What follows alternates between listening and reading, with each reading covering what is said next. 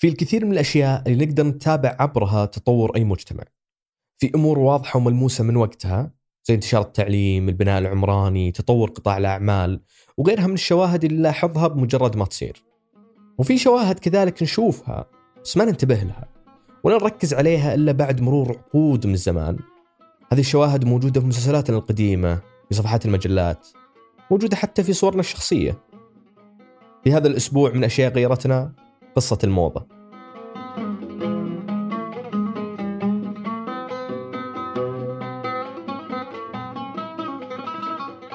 يا هلا أنا مازن العتيبي وهذا بودكاست أشياء غيرتنا من إذاعة ثمانية.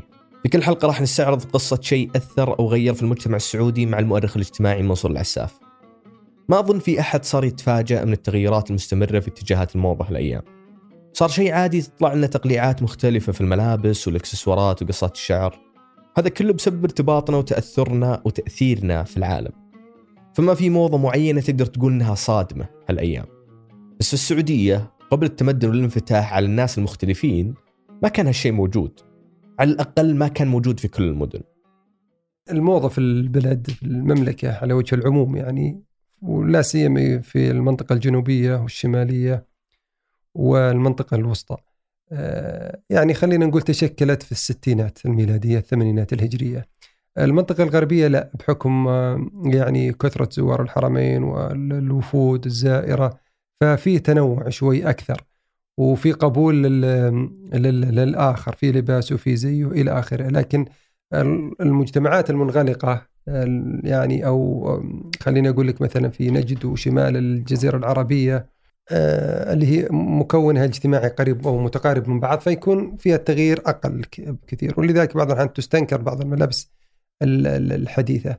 يوم نتكلم عن الموضة فإحنا ما نتكلم عن اللبس والشكل بس حتى اللهجات أو اللغات ممكن تعتبر من الموضة يستخدمها البعض عشان يظهر ثقافته وتحضره ويوري الناس انه راح أماكن أبعد وأفخم.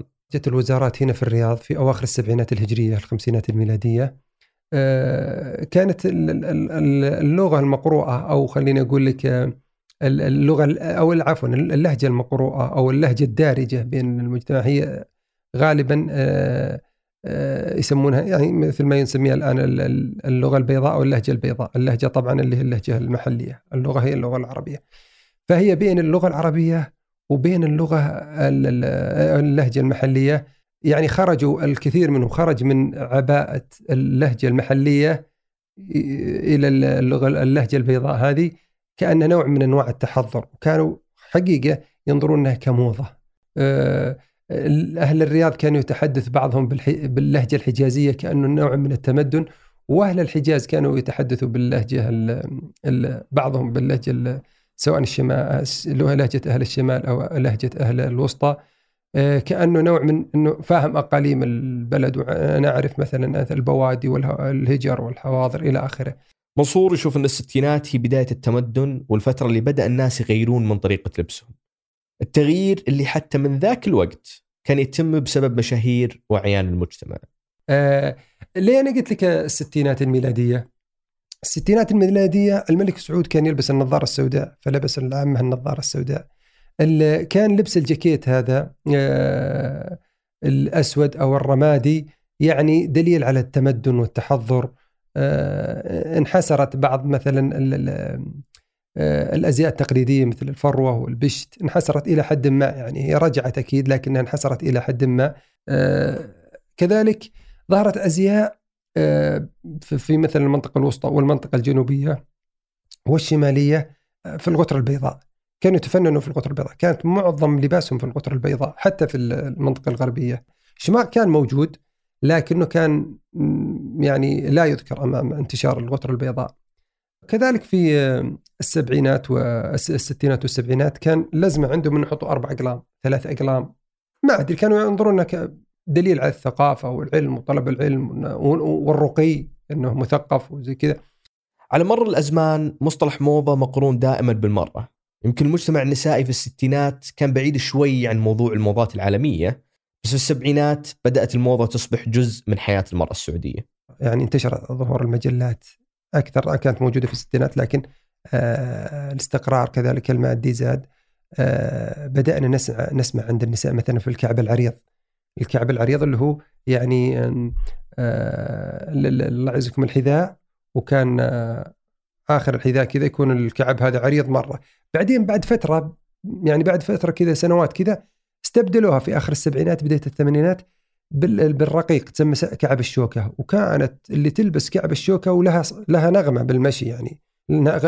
كانت اللي تلبس آه، كعب الشوكة هذه يعني متحضرة ومتمدنة من أبناء الذوات.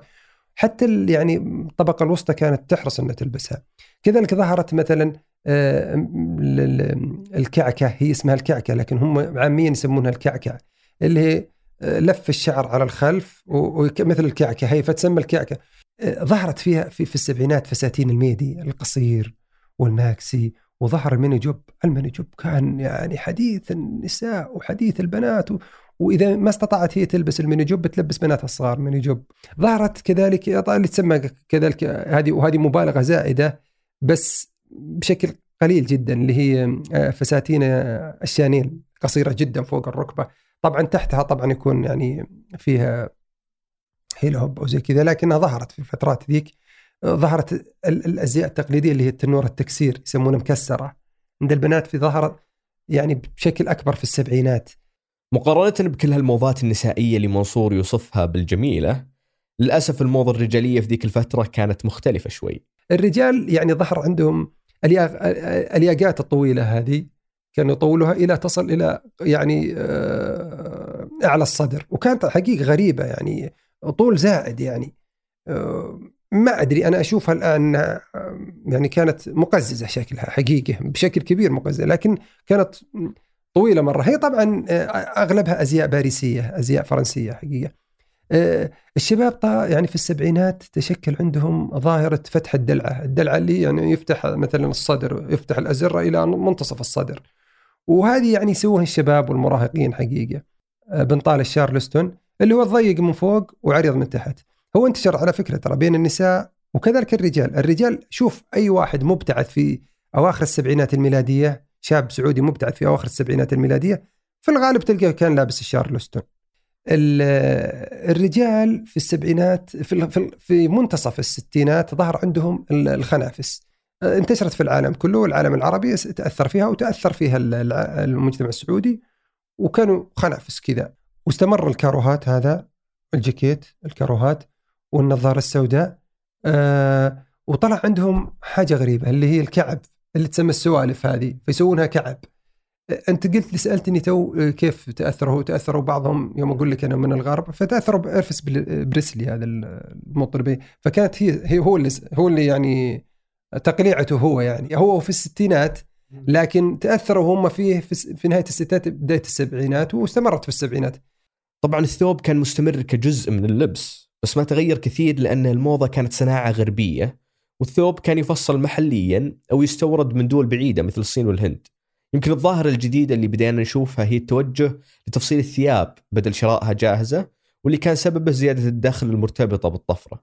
بس مع دخول الثمانينات كان في تغيير فكري ضخم في الأفق. تغيير فكري طبيعي إنه يلقي بظلالة على أشكال الناس لسنين قدام.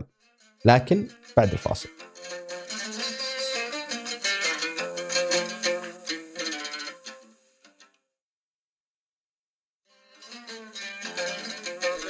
قبل الفاصل كنا نتكلم عن التغيير الفكري في المجتمع السعودي في الثمانينات. الصحوة وكيف أثرت على الموضة والثياب خصوصا النسائية. بدأت الصحوة فبدأ آه بدأ لبس جديد للنساء.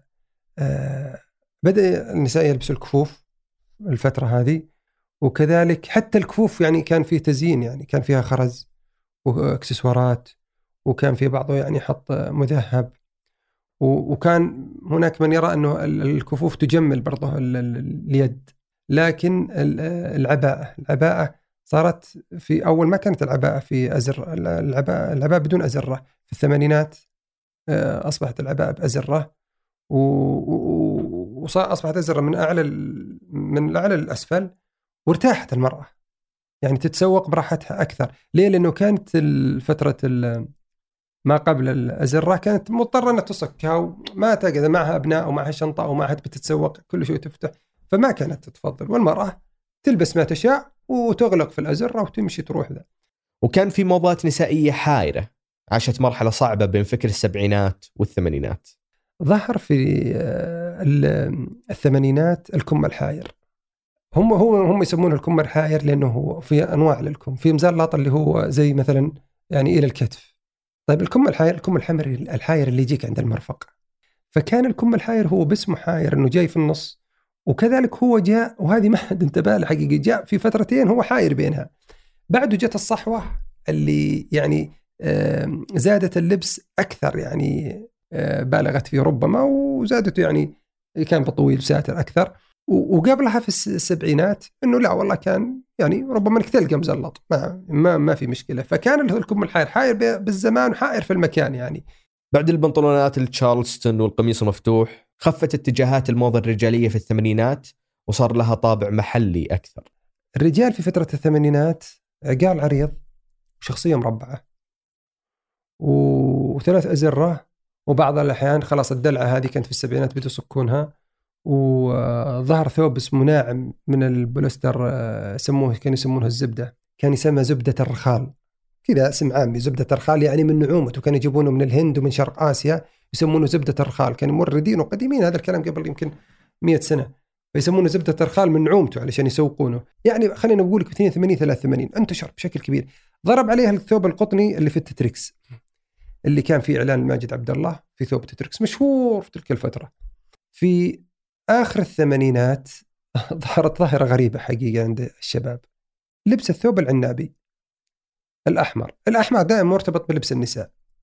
لا لبسوا الأحمر بشكل كبير احمر مو عنابي. اشماغ العنابي هذا ظهر في عام 84 83 84 آه، وانتشر ربما في الجن... المنطقة الجنوبية والشمالية. والشرقيه. الشباب في الفترة الرخاء المادي يتسابقون على أي تميز بأي شيء، فلما هو ظهر وجد قبول، يعني ما حد لابس شماغ برتقالي أو أخضر أو شماغ أسود. آه، لكن نسيت لك حاجة اللي هو كان في. في الثمانينات وبداية التسعينات لما تلمس تلبس القطر البيضاء وتضع أربع أقلام وتلبس آه، كوت كاروهات وسن ذهب هذا يعني قمة. قمة الموضة يعني عند الشباب عند الرجال. غير الثوب العنابي هذا عفوا الأحمر اللي في الثمانينات ظهر موازي معاه خليني أقول لك في سنة 88 89 انتشر بشكل كبير اللي هو الثوب الكويتي. خلاص الشباب كلهم يلبسوا كويتي. ما في بيت ما يلبس كويتي. يعني ما ما أثرت يعني مو مو التأثير جاء من الأزمة لا قبل الأزمة. بالعكس ال- لما جت الأزمة خلاص تركوهم السعوديين يعني تركوه. وحتى الثياب الداخلية الرجالية مرت بفترة تطور بسيط.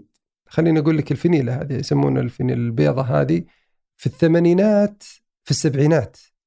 ومطلع الثمانينات كان الثوب تحت الثوب يلبس الشاب أو الرجل يعني يلبس الفنيلة تسمى فنيلة علاقي. الفنيلة البيضاء ال- ال- ال- نص كم هذه ظهرت في الثمن موجودة هي طبعا قبل لكن كانت في كانت في السبعينات معيبة إن أحد يلبسها. إي كانت يعني محددة لحرف معين كذا كذا حذر في الثمانينات لا لبسوها بشكل كبير واستبدلوها بالكامل وغابت الفن القمصان العلاقي هذه بالكامل. وأصبح اللباس هو ال- ال- البيضة والبيضة تشكل مرة تجي سبعة الياقه هذه ومرة تجي مربع مرة تجي المقابض ماسكة مره تجي من ماسكة. وتعرف يعني هي لباس ثابت عند كل الرجال فظهرت شركات كثيرة فيها تعتبر التسعينات امتداد للثمانينات من ناحية الموضة ما كان في قفزات كبيرة لأن الصحوه ما كانت بعيدة بس هذا ما كان يمنع استحداث موضات جديدة اللي لعبت الظروف والأحداث السياسية دور في بعضها. ظهر النقاب في التسعينات. خليني أقول لك قصة النقاب مجتمعيا. النقاب في الثمانينات ما كان موجود كان محدود. إحنا في البوادي البرقع. البرقع في البوادي والشيلة يسمونها غدفة بعضهم الشيلة هذه تغطي كامل الوجه في في الثمانينات. خذها يعني هذا هذا الشكل. لما واحد في سنة 90 91 حدثت أزمة الخليج. و آه، الأشقاء الكويتيين وصلوا للمدن السعودية. البنات السعوديات تاثرنا في البنات الكويتيات كانوا يلبسوا ال- النقاب وكان لباس آه، يعني مثل لباس ال- النساء الآن. يعني عباءة سوداء كاملة والنقاب. ال- النساء السعوديات والشابات السعوديات آه، يعني بدانا في النقاب بعد فترة الأزمة. بدا ينتشر النقاب إلا في جدة. جدة كان آه كان ربما حجاب في السبعينات في بعضهم بعضها لا يعني تغطية الوجه بالكامل. في آه نهاية في الثمانينات لما جت الصحوة أصبح النساء يعني في كثير من يلبسوا النقاب في جدة. وأنا كنت شاهد على هذا أنا كنت في سوق المحمل آه عدة مرات وأشوف النساء كانت لابس بشكل كبير نقاب. الكلام هذا كان في 89 وحتى لو كان في قيود على اللبس الخارجي كان في تقليعات غريبة جدا. ظهر عاد التسعينات تقليعات بنات التسعينات تشقير الحواجب المحدد الغامق والروج فاتح. الروج السحري ظهر يعطيك لون تحطه بلون لكن يظهر لك لون ثاني. ظهر لهم تقليعه غريبة اللي تجعيد الشعر بالبيبسي والليمون أو ال Seven Up ما أدري ربما يسمعني الآن بعض الشباب يستغرب لكن هي كانت يعني آه، يعني آه، على الشعر كذا يحطوا البيبسي مع الليمون آه، لهم طريقة طبعا على أساس يلف وذا. الحركة الطاقية بدل الاستشوار فهي تسوي لك مثلا لفة تلف الشعر على من قدام وذا وتخليه تنام فيه وبكرة يطلع خلاص تشيله وخلاص بكرة تصير زي زي اللي طالع كذا طاقيه تلفيف الشعر بالقصدير. فكان عندهم طقوس غريبة. فلذلك تلقى آه، لما يفتح برنامج فتاوى آه، تلقى أول السؤال عن التشكير أما الرجال في التسعينات فكانت هذه هي فترة عوده بعض الموضات القديمة اللي اختلطت بروائح جديدة واستمر تأثير المشاهير فيها كذلك. رجع الثوب الأصفر آه، للمنافسة مع الثوب الأبيض ظهرت لهم عطور غريبة يا أخي ظهر لهم عطور الفواكه فمرة تجي لزميلك تلقاه حاط والله شمام وتجي الثاني حاط ليمون وتجي للثالث حاط حقيقة والله هذه شو يعني جت في 92 93 غريبة يعني تقنيع غريبة آه بعدين بعد كم سنة ظهرت فيرزاتشي وتذكر ناس طارت فيرزاتشي فيرزاتشي بتطريزته المعروفة هذه. آه ظهر عندهم شخصية غريبة جدا بدأت في بداية السبعينات تسمى الفراشة. يعني يحني الشماغ من المرزام يسمونه يحنيه كذا ويسوي زي الفراشة كذا ويطلع لما العقال كذا. فغريبة. وحقيقة إنها ارتبطت في المراهقين وانتشرت بينهم. فالأخ الكبير أو الأب إذا شاف ولده كذا على طول نهره يعني ليه؟ يعني ارتبطت في إنها يعني شخصية مراهقين. ظهر العقال الناعم في ال في ال في, ال في التسعينات اللي هو يعني يكون حرير صناعي. وفي مطربين معروفين عرفوا بالكوبرا فيه مثلا آه، شخصيات اجتماعية عرفوا بالكوبرا وعرفوا بالعقال الناعم. في الشخصيات مشهورة يعني خالد عبد الرحمن تعرف وتعرف الكوبرا. ظهر كذلك الغترة الصفراء. إيش الغترة الصفراء؟ يعني غترة الشتاء هذه. وانتشرت مع مجلات الشعبية. ظهرت فواصل والمختلف و زادت انتشارها. لبسها شاعر شاعرين وتأثروا. كان مثلا الشخصيات العامة لما تلبس يلبس الشباب الشخصيات المشهورة. فيصل بن فهد رحمه الله كان طبعا يعني أمير وصاحب منصب وكان شخصية رجل شخصية. فكان لما يلبس يلبس الشباب مثله. وكذلك قلت لك في السلك الدبلوماسي الأمير سعود الفيصل الله يرحمه. آه، يعني شخصيات مؤثرة على المجتمع. استمر تطور الموضة البطيء في التسعينات. بس مع دخول الألفية وانتشار الإنترنت والفضائيات والانفتاح الأكثر على العالم. بدينا نشوف الشباب يتبنون موضات جديدة بشكل مستمر. وظهرت حاجات جديدة زي لبس الجزم الرياضية مع الثوب والعباية مثلا. بس مثل ما في موضات جاية من الخارج كان في موضات جاية من الداخل. مثل واحدة من القصات المستلهمة من مبنى شهير في الرياض. نختم بها ونشوفكم على خير. القصات الشباب قصات الشباب غريبة حقيقة. ظهر لهم في آه، الثمانينات. إحنا قلنا آه، من الخنافس إلى المنفوشة إلى الأسد إلى الفرنسية إلى الكدش الكدش جت في لكن قبل الكدش في الثمانينات ظهرت لهم القصة الفرنسية وظهرت لهم قصة الأسد وظهرت لهم آخر الثمانينات الكابوريا. الله الكابوريا تغلبت المشهد بالكامل حقيقة. الكابوريا الكابوريا في بداية التسعينات ظهرت قصة غريبة تسمى وزارة الداخلية مبنى وزارة الداخلية. ليه؟ مبنى وزارة الداخلية دشن في بداية التسعينات اللي هو مبنى وزارة الداخلية في الرياض. فكان ضيق من أسفل كان بناء معماري هندسي رهيب جميل. يعني كانت الوفود الزائرة تقف عنده حقيقة حتى المهندسين المختصين. مبنى عجيب حقيقة.